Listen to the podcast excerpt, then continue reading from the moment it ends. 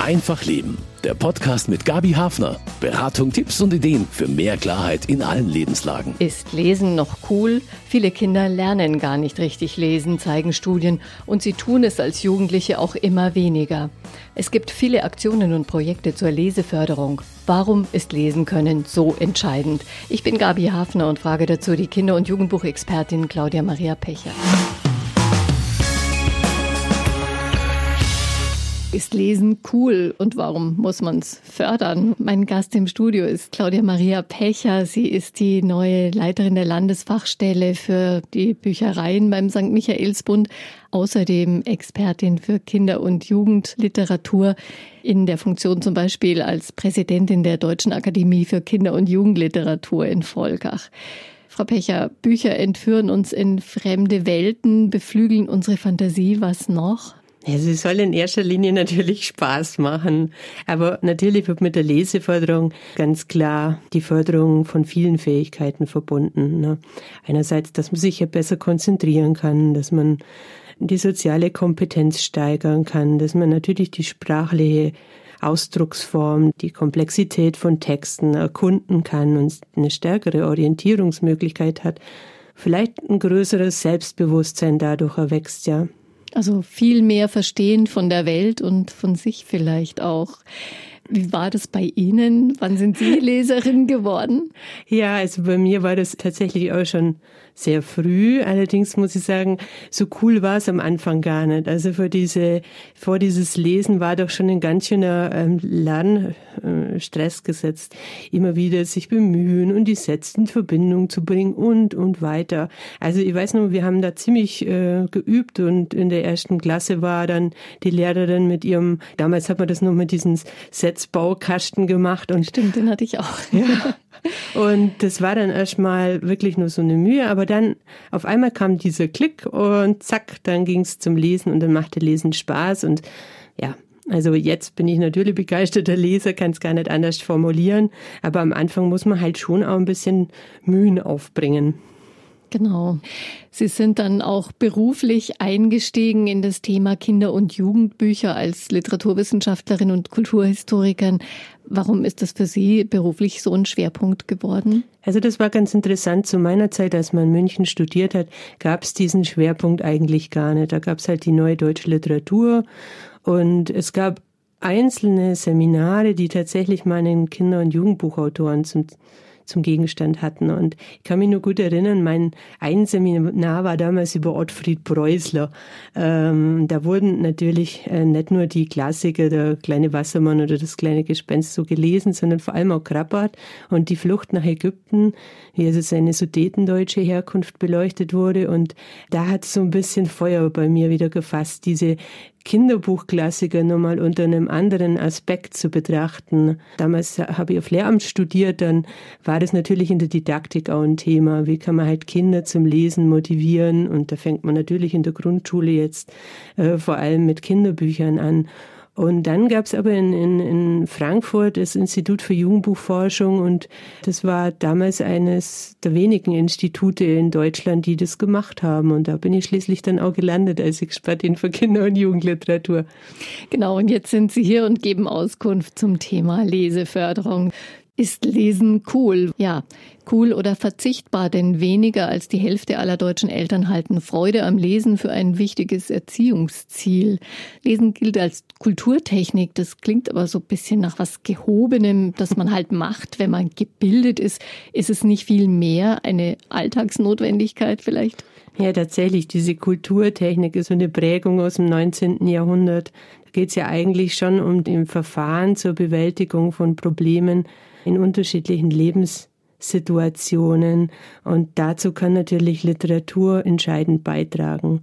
Also quasi die Erziehung, ähm, die Fähigkeiten vermittelt, die uns im Leben weiterhelfen. Und da können halt lesen, schreiben und rechnen dazu. Also eine ganz elementare Geschichte. Ich glaube, dieses Thema Kulturtechnik soll einfach dieses Elementare am Lesen, das uns das notwendig ist, um in der Gesellschaft zu reüssieren, zeigen. Mhm. Ja, da sind die Fachleute sich ja einig. Lesen können ist unverzichtbar. Was passiert denn beim Lesen im Gehirn? Was trainiert man da alles? ja, da müssten wir jetzt einen Neurologen oder Psycholinguisten fragen, der das genauer erklären kann. Aber es ist tatsächlich sowas wie ein visuelles oder mentales Jogging. So kann man sich das schon vorstellen, dass man eben die Wahrnehmung trainiert, Deutungsfunktionen abstimmt, dass man die visuelle Fähigkeit äh, steigert, natürlich auch. Also tatsächlich auch das, was man sehen kann, was natürlich, man wahrnimmt. also was man wahrnimmt. Bilder spielen eine ganz wichtige Rolle, aber auch dann die Lautstrukturen, die Sprache, die man erlernt. Also vor allem diese sogenannten kognitiven Fähigkeiten, die gefördert werden. Also echt ganz intensives Training fürs Gehirn und auch nochmal dieses Stichwort, das Visuelle haben Sie genannt, dieses Bilder im Kopf erzeugen oder dass die entstehen, das trainiert man mit dem Lesen? Ja, absolut. Also die Imaginationsfähigkeit, sich Dinge vorstellen zu können, seinen Horizont zu erweitern. Ja, denken Sie gerade an die Corona-Zeit, wo wir alle sehr eingeschränkt leben mussten. Da kann so ein Buch, ein Bild, das im Kopf entsteht, plötzlich Möglichkeiten eröffnen. Und das ist, glaube ich, ganz elementar, freiheitliches, demokratisches Leben zu ermöglichen. Also einfach auch sich Dinge vorstellen zu ja. können, die nicht da sind real, aber die man vielleicht haben möchte, die es geben könnte. Genau sich über einen bestimmten Horizont hinaus zu entwickeln. Also quasi auch eine fiktionelle, fiktionale Welt aufzubauen, mhm. zu erschließen, da seine Räume zu weiten. Das finde ich eben das ganz Spannende. Und ich glaube, das ist mindestens so spannend, wenn man mit 18 seinen Führerschein machen möchte und halt nicht immer auf dem Dorf mhm. draußen sitzen möchte, sondern irgendwo hinfahren möchte. Äh, vergleichbar ist es doch, wenn man lesen kann, dass man seine äh, Möglichkeiten deutlich erweitert, sowohl im alltäglichen Leben, aber eben auch in diesen literarischen, musischen, musischen, künstlerischen Fähigkeiten, die da sind. Also tatsächlich die Grenzen eigentlich des eigenen Alltags und dessen, wo man so reingestellt ist, äh, überschreiten zu können. Genau. Mit Büchern kommen Kinder ja schon vor der Schule in Berührung. Viele tun auch so manchmal, als könnten sie schon selber lesen und fühlen sich da ganz cool dabei. Aber ob aus Kindern mal Leser werden oder nicht, entscheidet sich das schon vor der Schule? Auf jeden Fall. Also das fängt quasi schon im, vor der Geburt an, wenn man sich mal die verschiedenen Entwicklungsformen, das zuerst das Hören, dann das Sprechen, das Nachsprechen, das Lesen und das Schreiben, wenn man sich diese Reihenfolge sich anschaut, dann äh, sieht man schon, dass das eigentlich schon quasi als Baby, dann als Kleinkind und dann in verschiedenen Entwicklungsstadien äh, des Menschen eine Rolle spielt. Und ich glaube, das Wichtigste ist wirklich auch das Elternhaus, dass das Elternhaus sich ganz stark der Sache annimmt und es nicht als lästige Pflichtübung betrachtet, sondern damit vielleicht auch den Familienzusammenhalt nochmal neu generiert. Ja, so ein Bilderbuch gemeinsam lesen ist anders, als wenn jeder auf sein Handy starrt und seine Apps checkt.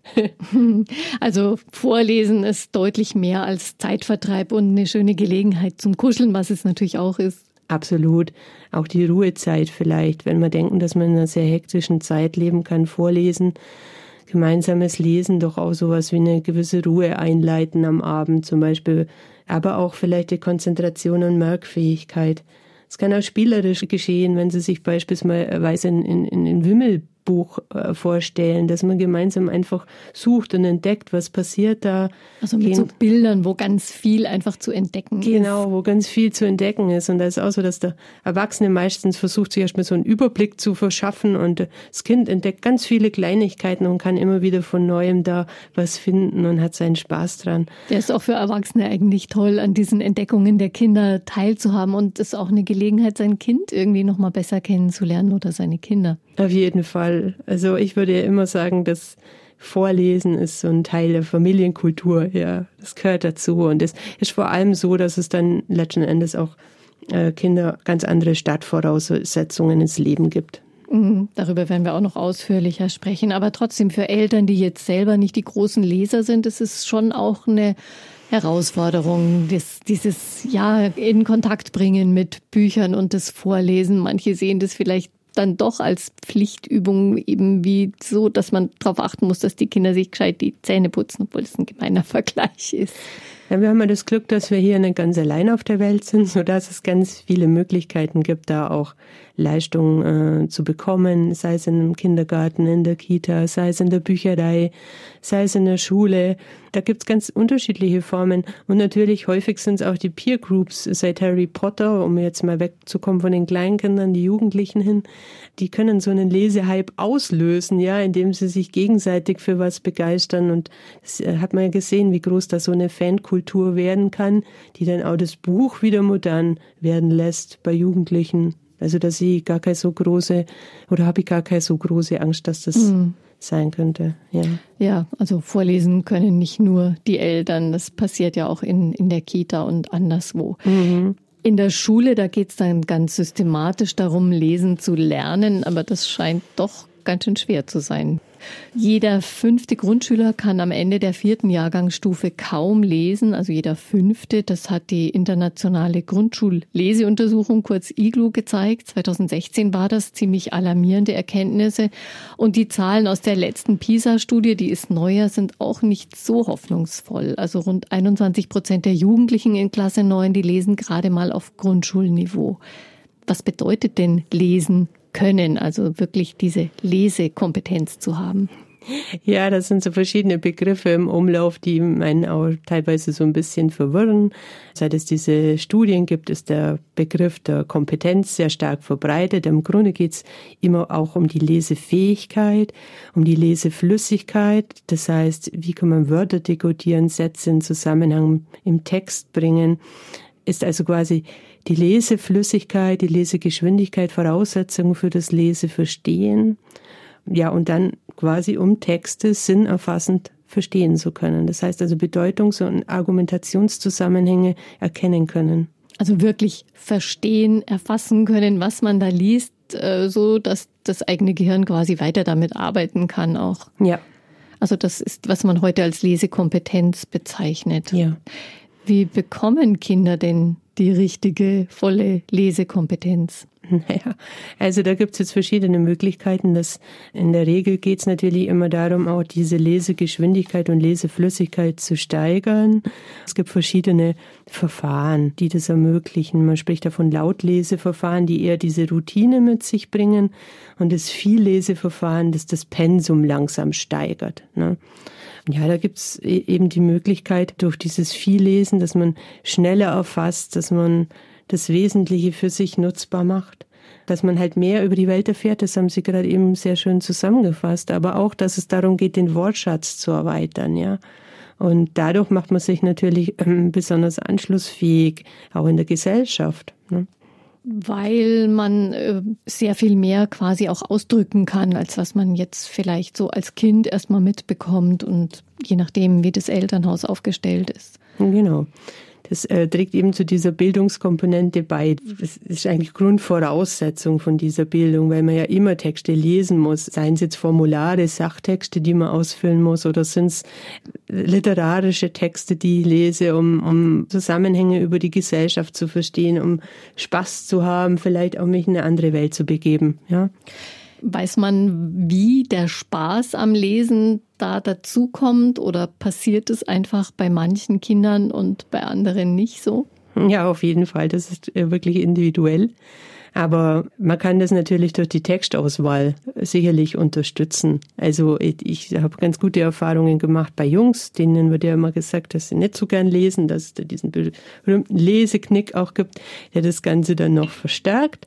Und da war das Thema Fußball einfach voll motivierend, animierend, zusammen mit dem Fußballtraining zu machen. Also wir haben, wir haben ein Projekt aufgesetzt, in dem quasi Autoren, die zum Thema Fußball lesen, erstmal mit Kindern über ihre Texte sprechen, erklären, wie so ein Text entsteht und sie über ihre Interessen abholen. Und ich glaube, das ist ganz entscheidend. Also, dass man die Interessen der Kinder berücksichtigen muss. Der Text muss attraktiv sein für Kinder. Mhm. Das ist doch ganz normal im Leben. Wenn einem was gefällt, wenn einem was interessiert, dann wendet man sich dem eher zu.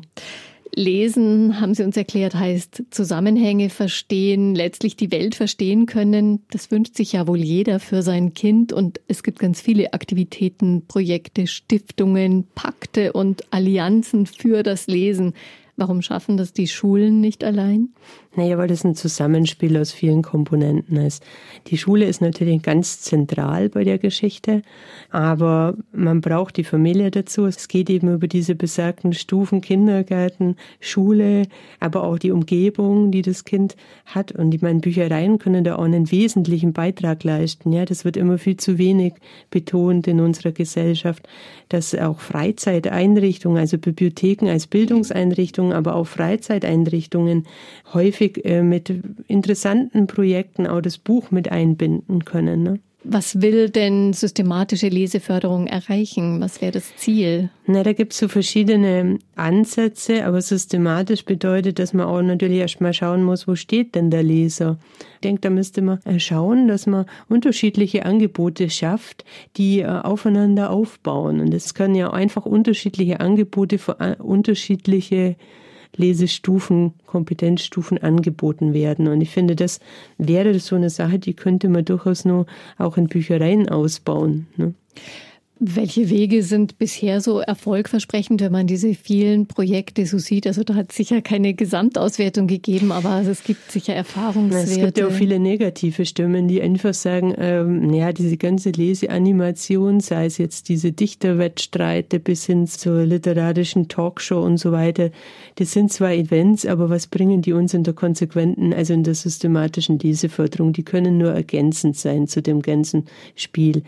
Ich denke aber, dass bestimmte Verfahrensweisen sich etabliert haben und dass die ganz gute Möglichkeit schaffen, Fortschritte zu sehen und Fortschritte zu erzählen. Zum Beispiel das Tandemlesen, das äh, von Frau Rosebrock initiiert wurde wurde. Und ähm, das finde ich einfach ganz klasse. Da wird quasi so ein Modell Trainer, Sportler mhm. auf die Lesesituation übertragen. Ja, wir haben quasi einen Lesepartner in einem Tandem, der schon ein bisschen besser lesen kann und der mit dem Finger quasi am Text entlang fährt und der Leseschwächere liest das vor. Und wenn es ein Problem gibt, dann wird es wiederholt.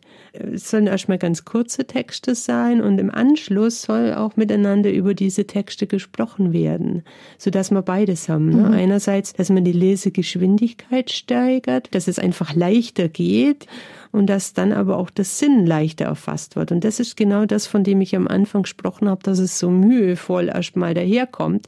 Aber das kann eben auch Spaß machen. Und gerade in so einem Wettstreit bei Sportler äh, sieht man ja dann, wenn die Leistung steigt und dann kommt dieser Wettbewerbscharakter und dann passiert eben dieser positive Effekt. Ne? Und das finde ich unglaublich klasse. Das kann man überall anwenden. Das kann man daheim machen, das kann man in der Bücherei machen, das kann man in der Schule machen.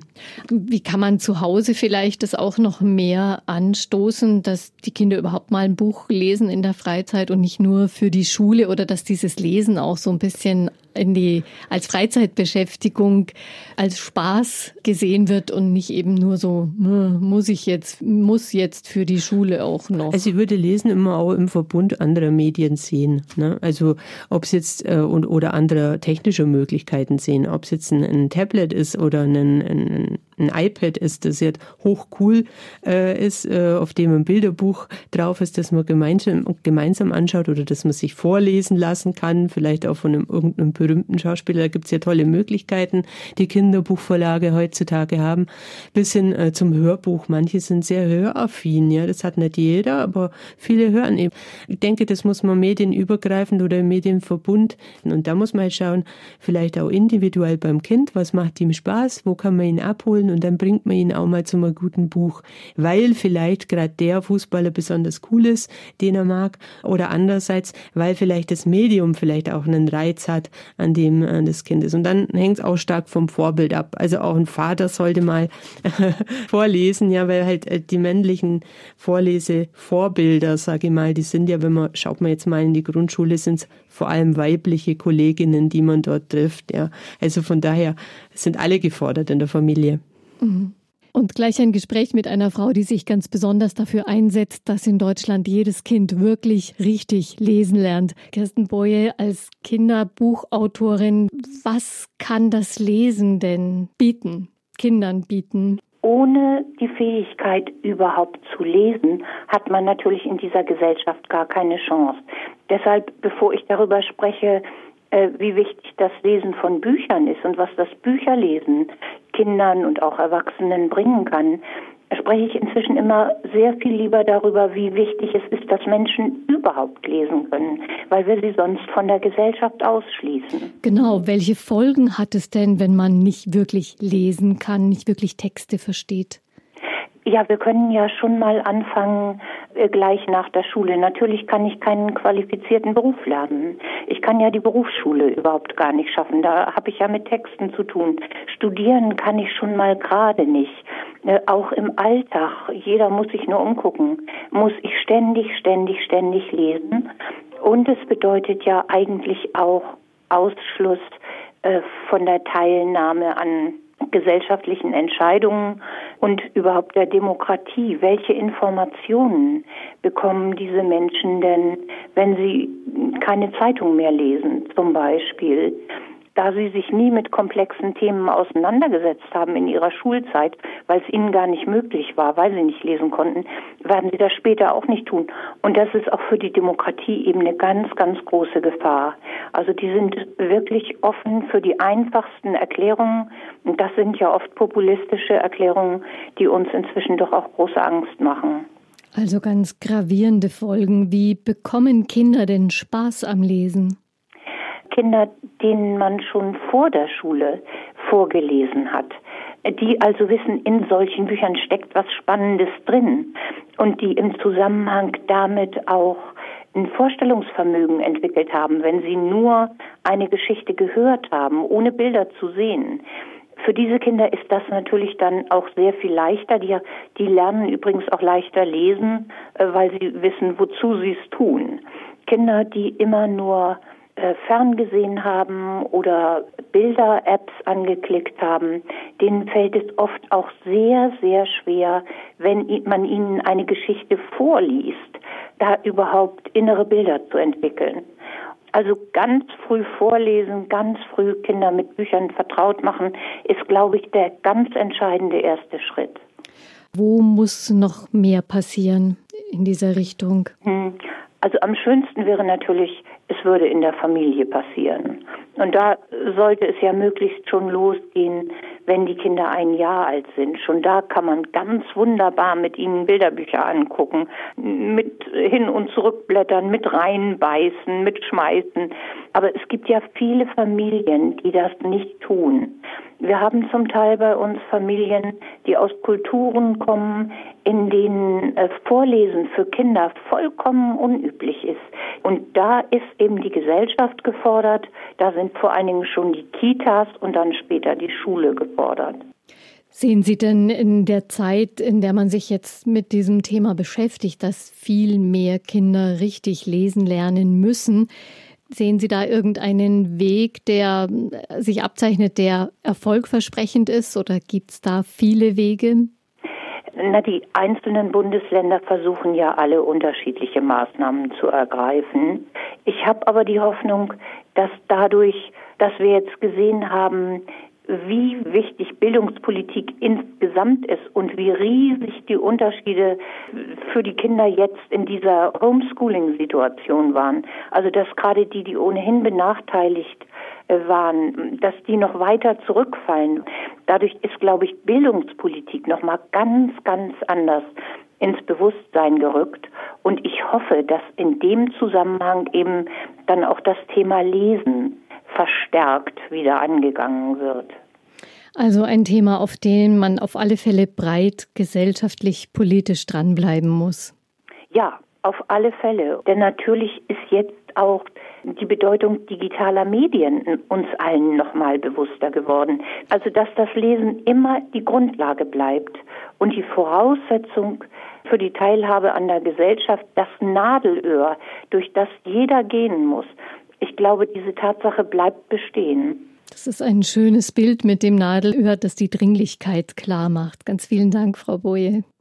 Das Lesen als Türöffner zur Gesellschaft, sagt Kirsten Boje. Bücher und alles, was man lesen muss, wie Zeitschriften, Zeitungen, E-Paper und E-Books, das alles spielt für Jugendliche heute kaum mehr eine Rolle, hat man herausgefunden. Stattdessen lieben sie eben digitale Spiele, Streamingdienste oder sie gehen halt direkt in den Austausch über WhatsApp und Instagram. Ist Lesen vielleicht doch zu ungesellig, allein über ein Buch hocken uncool? Ja, lesen bedeutet ja nicht nur Buch lesen. Also wenn ich ein Game spiele, dann habe ich eine hochkomplexe Erzählstruktur. Das heißt, wo man, in welchem Medium, Kanal man die Geschichte erzählt, das ist das eine. Die Buchaffinität zu bekommen, das ist das andere. Ja. Also ich glaube, das mit dem Lesen, dass Jugendliche nicht lesen, die lesen anders. Sie lesen auf anderen Wegen. Ähm, und natürlich kann es, äh, hat man vielleicht eine andere Möglichkeit, sie zu begeistern. Ich glaube einfach, dass Jugendliche vielleicht manchmal einen anderen Zugang wählen und dann über ihre Wege wieder zum Buch kommen, weil es gibt ja doch viele. Wie viele dicke Fantasy-Bücher entstehen, wo man sich manchmal fragt, okay, wer liest das? Aber das sind ja wohl mhm. Jugendliche und junge Erwachsene, die sich dem Thema widmen. Also da wäre ich optimistischer gestimmt. Mhm. Ist das Buchlesen, ist das Bücherlesen überhaupt per se ein, ein Wert oder etwas, was äh, nochmal zusätzlich sozusagen Fähigkeiten oder Kenntnisse bringt? Oder kann man sagen, ja, Hauptsache die lesen irgendwas, äh, dann sind es halt keine Bücher? Ja, ich meine, dieses Buch, so erlebe ich jedenfalls, bietet die meisten Möglichkeiten. Sobald ich ähm, etwas illustriert habe, animiert habe, habe ich schon eine Interpretation von was.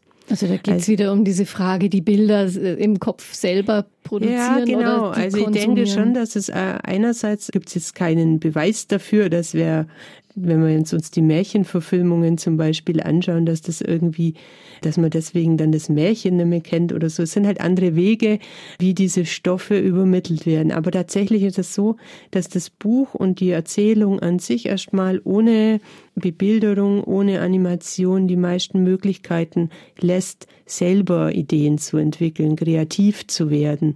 Und ich glaube, das ist eine große Chance, die man den, die man einfach den jungen Leserinnen auch zeigen muss. Dass man vielleicht sich eine Figur ganz anders vorgestellt hat, geht doch oft so, wenn man dann ins Kino kommt, dass man, das habe ich mir jetzt ganz anders vorgestellt. Aber die Möglichkeit zu haben, das zu tun, das ist die eigentliche Freiheit beim Lesen. Und das finde ich toll. Also wer das, wer, das muss man einfach nur mal denke ich mal, vermitteln und sagen, wo da die Unterschiede sind. Ne? Mhm. Weil wir leben sehr stark in einer Konsumgesellschaft, die gerne was aufbereitet hat, dann in so einen gewissen Pragmatismus verfällt, in das, was gerade in der Zeit, in der Fake News verbreitet werden, wo man dann nicht mehr recherchiert, wo sind die originalen Quellen eigentlich. Da ist dann doch wichtiger so eine Verlässlichkeit, eine Recherchemöglichkeit, eine Kritikmöglichkeit zu entwickeln und die ist dann für Jugendliche wieder interessant.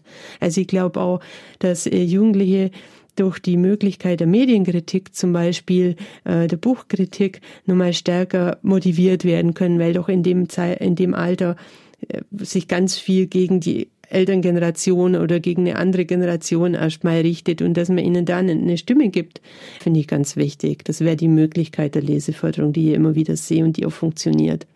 Wie würden Sie einem Achtklässler zum Beispiel erklären, warum Lesen eben doch cool ist? Dass er eben dadurch seine Meinung mitteilen kann, indem er einfach mal den Text selber liest und äh, seine Meinung dazu sagt und nicht einfach das wiedergibt, was andere für ihn schon gedacht haben. Ne? Dass er durch das eigene Schreiben sich artikulieren kann, sich eine, eine Stimme verschafft. Ein gutes Beispiel ist die Greta Thunberg, Fridays for Future. Was hat dieses Mädchen in kürzester Zeit an Bewegung freigesetzt und was hat es auf dem Kinder- und Jugendbuchmarkt ausgelöst? Unglaublich viel viele Bücher sind zum Thema Klima, Umweltschutz entstanden und die werden gekauft von jugendlichen Lesern. Also kann man irgendwie schon sagen, wenn Sie sagen, lesen, das hilft, die eigene, die eigene Meinung zu bilden, die eigenen Gedanken zu formen, nicht was Vorgekautes irgendwie nochmal wiederzukäuen, dass es schon eigentlich ein starker Anteil von Persönlichkeitsbildung ist? Auf jeden Fall. Also das Selbstkonzept des Menschen, das Selbstbewusstsein des Menschen wächst mit dem zunehmenden Wissen über Sachen und wächst mit der Fähigkeit, sich zu artikulieren, sich mitzuteilen, ähm, Gemeinschaft zu generieren. Ja, und das ist was ganz was Wesentliches. Ich glaube, deswegen wird es ja auch als elementar und als Kulturtechnik bezeichnet. Aktuell gelten fast 21 Prozent der Neuntklässlerinnen als schwache Leser. Das heißt, sie können die Grundidee eines Textes mittlerer Länge gar nicht erkennen und eben auch die Zusammenhänge nicht herstellen. Ist Lesen auch eine Voraussetzung für bestimmte berufliche Chancen? Auf jeden Fall. Also man muss ja in jedem Beruf Formulare zum Beispiel ausfüllen, ja, man muss äh, Bewerbungen schreiben und da gehört das Lesen und das Schreiben ganz besonders dazu, egal in welchem Beruf, also ob es jetzt ein handwerklicher Beruf ist. Jeder hat seinen Raum, in dem er sich bewegt und in dem Lesen und Schreiben eine wichtige Rolle äh, spielt. Also ich denke, da kommt man nicht drum rum, dass man das ordentlich lernt und kann. Man, gibt ja auch eine Visitenkarte ab, indem man ein, ein Bewerbungsschreiben ordentlich formuliert. Und auch darüber hinaus, also wenn's, wenn man mit komplexeren Fragen zu tun hat im Beruf? Auf jeden Fall. Also man hat eine andere Möglichkeit, sich Lösungsstrategien auszudenken, ja, kreativ zu werden. Das ist eben genau das, was sie, je, je komplexer, sage ich mal, das Vorwissen ist, desto komplexer die Möglichkeit, Antworten zu geben, ja. Werden aus Grundschülern, die schon zum Buch gefunden haben, die Bücher lieben, automatisch später lesende Jugendliche? Also ich habe das jetzt nicht wissenschaftlich untersucht, aber mhm. ich würde behaupten, die Tendenz dazu ist deutlich größer als bei Kindern, die nicht ähm, vorgelesen bekommen oder so. Wie sollen mhm. sie dann diese habitualisierten Möglichkeiten weitergeben? Ja, ich denke, man muss es selber vorgelebt bekommen, um das dann weiterzugeben. Es ist viel mühseliger, das dann später selber so zu lernen wieder. Alles muss man ja dann lernen, wieder neu lernen. Das sieht man ja zum Beispiel, wenn Sie äh, jemanden haben mit Demenz, der muss alles wieder von vorne und neu lernen. Und je früher man, und er erinnert sich häufig an das, was er auch in der Kindheit schon hatte. Also ich glaube, das ist schon sehr wichtig, dass man von Anfang an Eltern hat, die da auch Spaß dran haben und nicht irgendwie nur die Mühe aufzeigt, die es ohnehin schon ist, sondern einfach auch lockere Wege über Interessen, über Themen, die einen interessieren, über Techniken, die einen interessieren, über Zusammenhänge, die man herstellt. Äh, wie schön ist es doch, wenn man durch eine Ausstellung geht oder ein Museum geht und hat dann gleichzeitig auch vielleicht was dabei, wo man den Kindern was vorliest dazu, was passt. Ähm, ich weiß noch ganz genau, als ich selber in der Schule war, ich hatte ziemlich Bammel vor Mathematik. Und wir hatten eine Lehrerin, die hat äh, grundsätzlich, bevor sie Mathematik begonnen hat, eine Geschichte erzählt. Eine Geschichte, die dahin geführt hat, dass man dann zu dem Thema kam.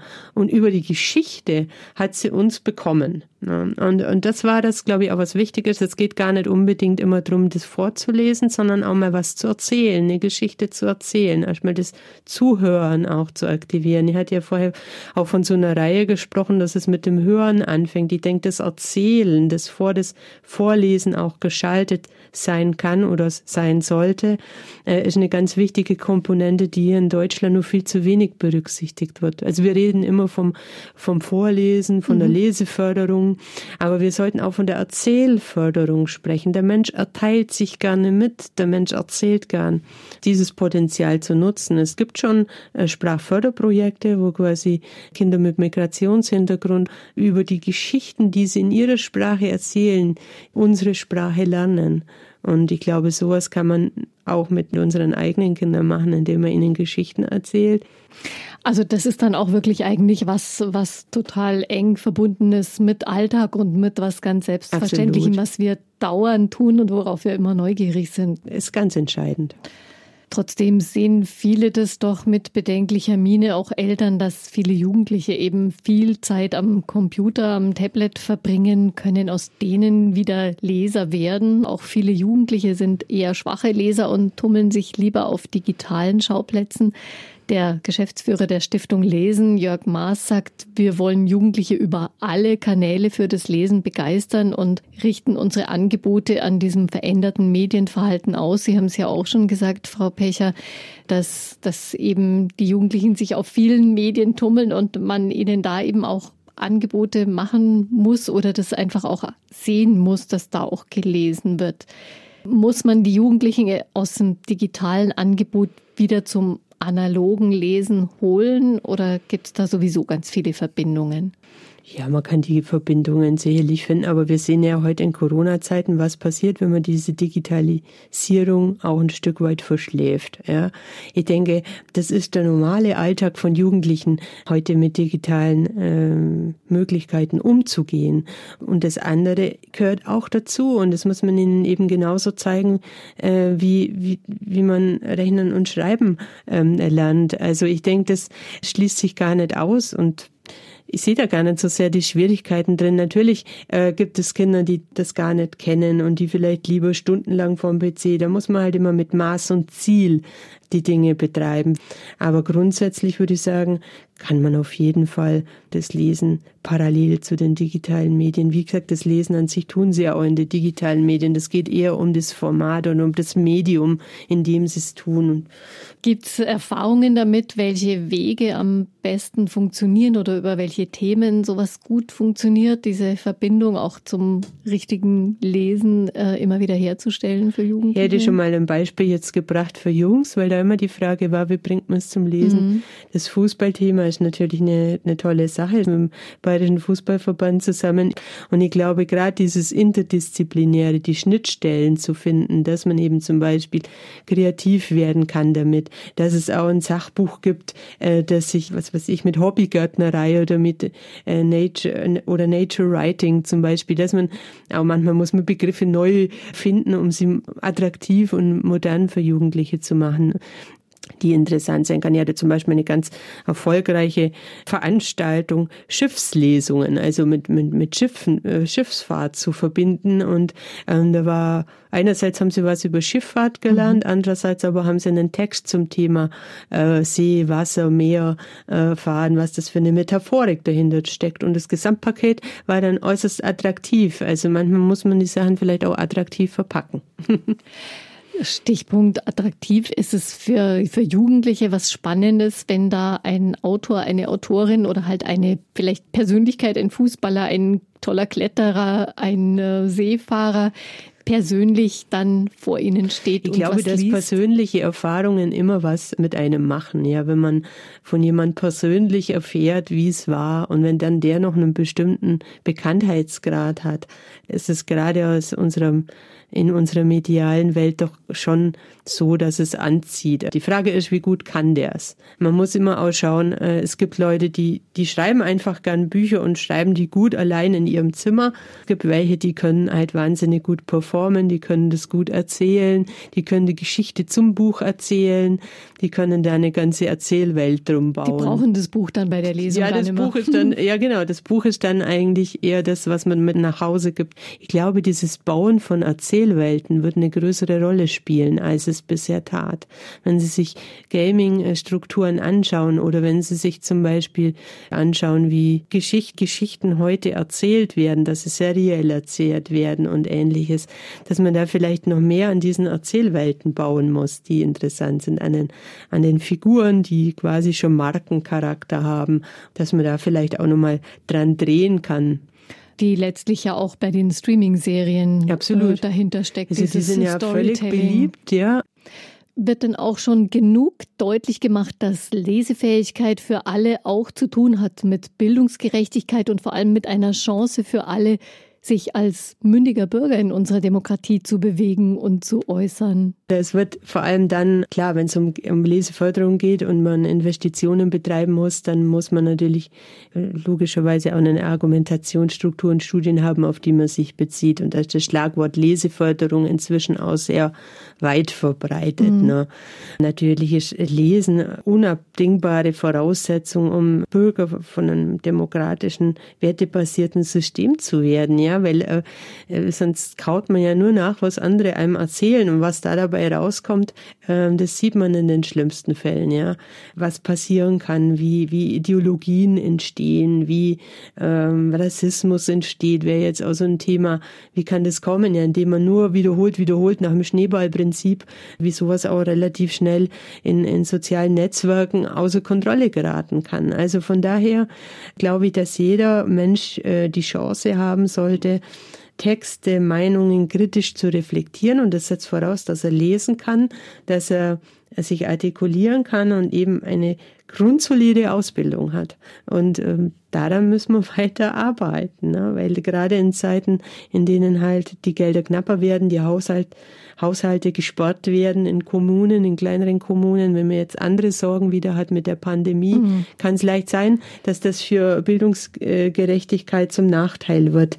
Und daran müssen wir alle gemeinsam arbeiten, dass das nicht sein darf, weil wir haben uns alle äh, aus einer Zeit erholt in Deutschland, die nicht sehr angenehm war. Und das muss man sich immer wieder vor Augen führen. Also es reicht wirklich auch rein ins Politische, dieses Absolut. Lesen Absolut. können und lesen, lieben und immer wieder tun.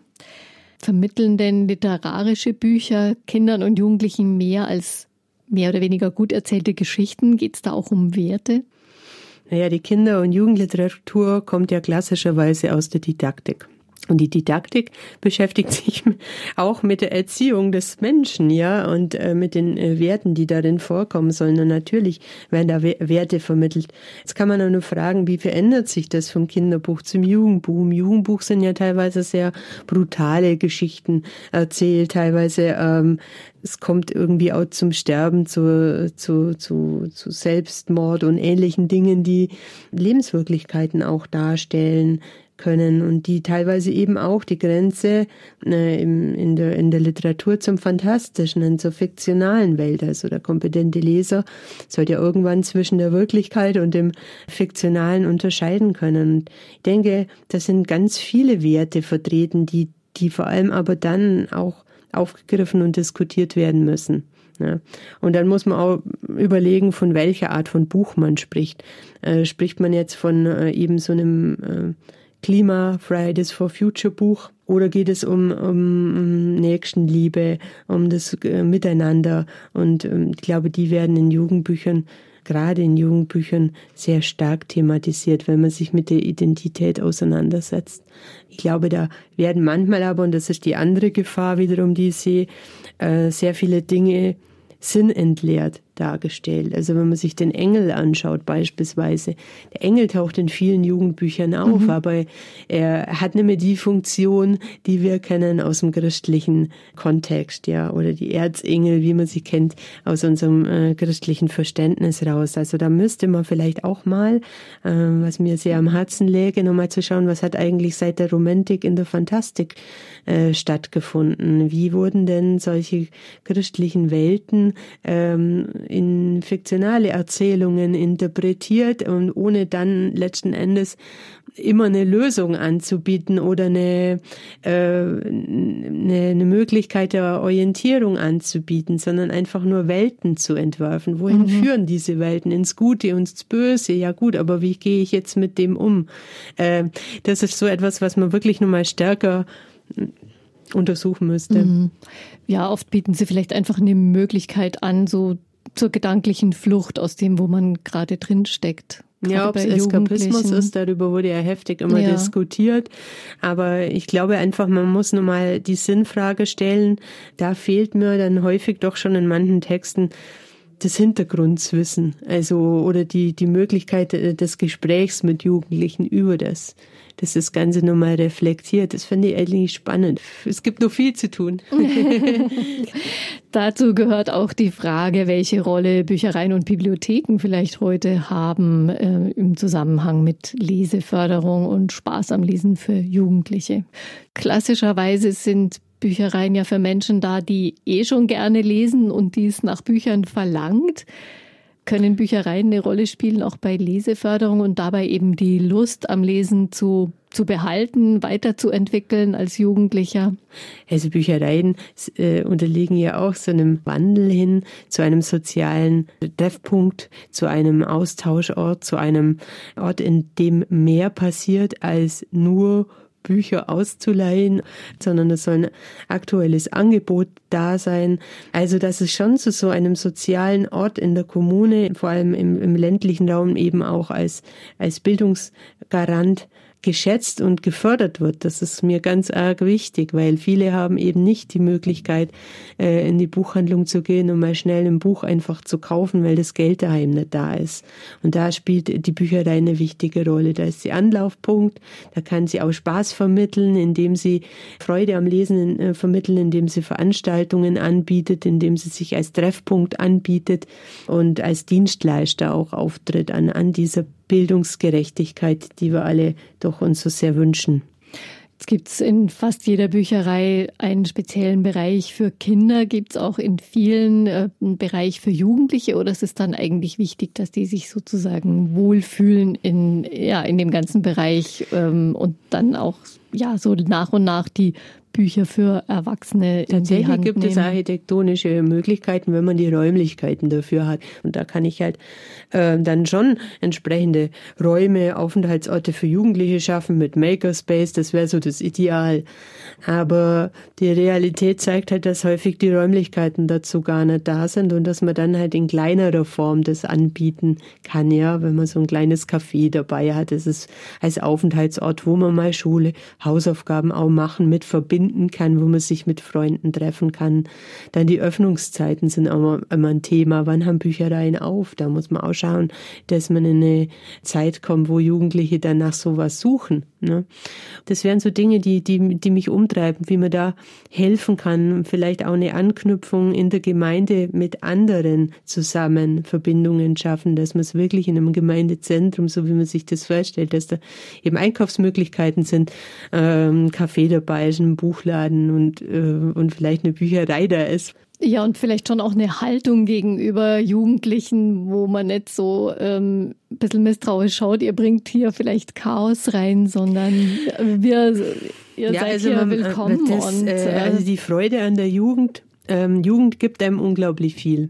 Also Jugend lässt einen selber auch ein Stück weit jung sein, hat äh, auch vielleicht andere Kenntnisse zu anderen Dingen. Also sie können einem auch was erklären. Und ich denke, der Generationendiskurs muss hier gepflegt werden und man muss sich darauf einlassen, mit jungen Leuten zu sprechen und vielleicht auch mal eine Meinung anzuhören, die schräg ist.